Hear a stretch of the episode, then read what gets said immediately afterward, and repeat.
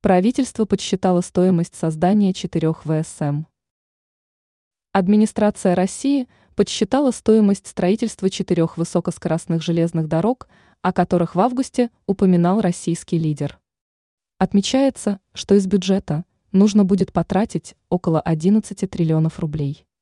Издание «Коммерсант» передает сообщение главы РЖД Олега Белозерова, который просил президента РФ поддержать возведение скоростного пути из Москвы в Санкт-Петербург.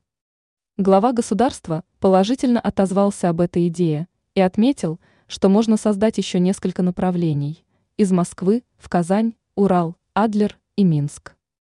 Также Владимир Путин предложил построить путь до Луганска и Донецка, но стоимость строительства ВСМ в эти города не подсчитывалась.